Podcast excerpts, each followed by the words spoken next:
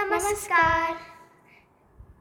मेरा नाम धरती है, मेरा नाम वसुंधरा है।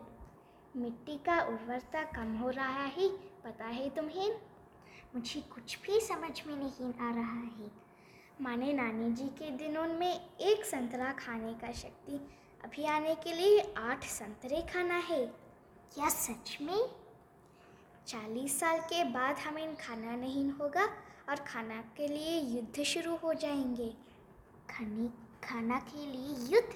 हा हा हा। पर असली जीवन में वो एक समस्या है। मैं वही कह रही हूँ। मुझे ऐसा लग रहा है कि सरकार इसके लिए प्राधान्य देना है। हाँ थोड़े नियमों रखना है सरकार। आज मैं सरकार को एक पत्र लिखूँगी।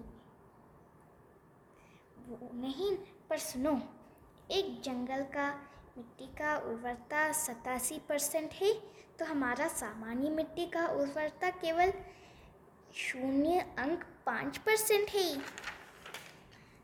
तो हलचलाने में वो ठीक हो जाएगा, से, हलचलाने से। मतलब तो हल चलाने से वो ठीक हो जाएगा।